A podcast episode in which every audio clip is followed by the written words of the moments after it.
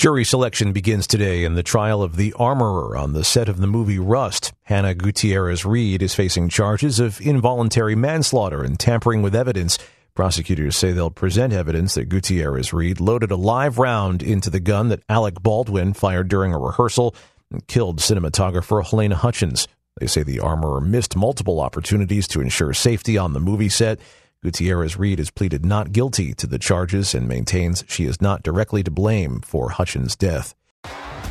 T-Mobile has invested billions to light up America's largest 5G network from big cities to small towns, including right here in yours. And great coverage is just the beginning. Right now, families and small businesses can save up to 20% versus AT&T and Verizon when they switch. Visit your local T-Mobile store today.